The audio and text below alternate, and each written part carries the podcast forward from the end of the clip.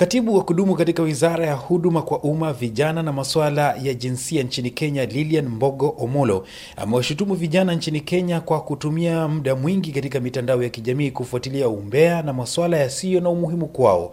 Bi Omolo ameyasema haya wakati wa kuwapokea na kisha kuwaruhusu vijana kutoka nchini Afrika Kusini kuzuru taifa la Kenya kufuatilia miradi mbalimbali mbali ya wenzao nchini Kenya, huku wakiangazia changamoto wanazopitia. Mtandao wa internet uko kila mahali siku hizi, ukiwa hata kwa nyumba. Where do we spend a lot of our time? On Facebook. Facebook ni gossip sana sana, maneno za raha, mnasema sijui nani alisema yeye ndiye rais. Hiyo tu ndio mtakuwa mnapitisha throughout. Hakuna mahali hata moja mtaongea maneno ya maendeleo. Ameelezea kusikitishwa kwake kutokana na hatua ya vijana kukataa kufuatilia matangazo ya ajira mitandaoni, huku wakikataa kuchukua mikopo ambayo inatolewa na mashirika mbalimbali mbali kuimarisha vijana.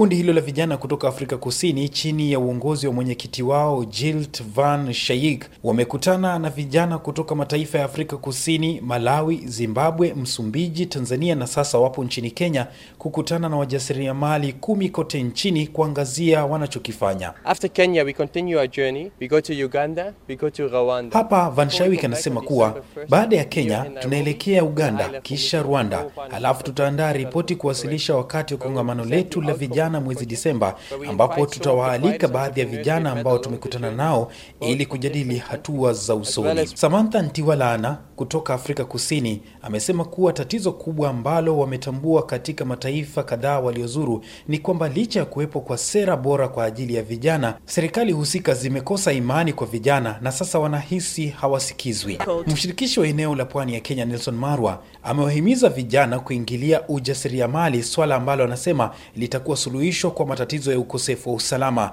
himizo ambalo limesisitizwa na Zulekha Muhamed, kijana kutoka Mombasa. Ikiwa vijana watajihusisha kikamilifu katika mambo ya kuanzisha biashara zao, huenda wakaepuka na mambo mingi sana.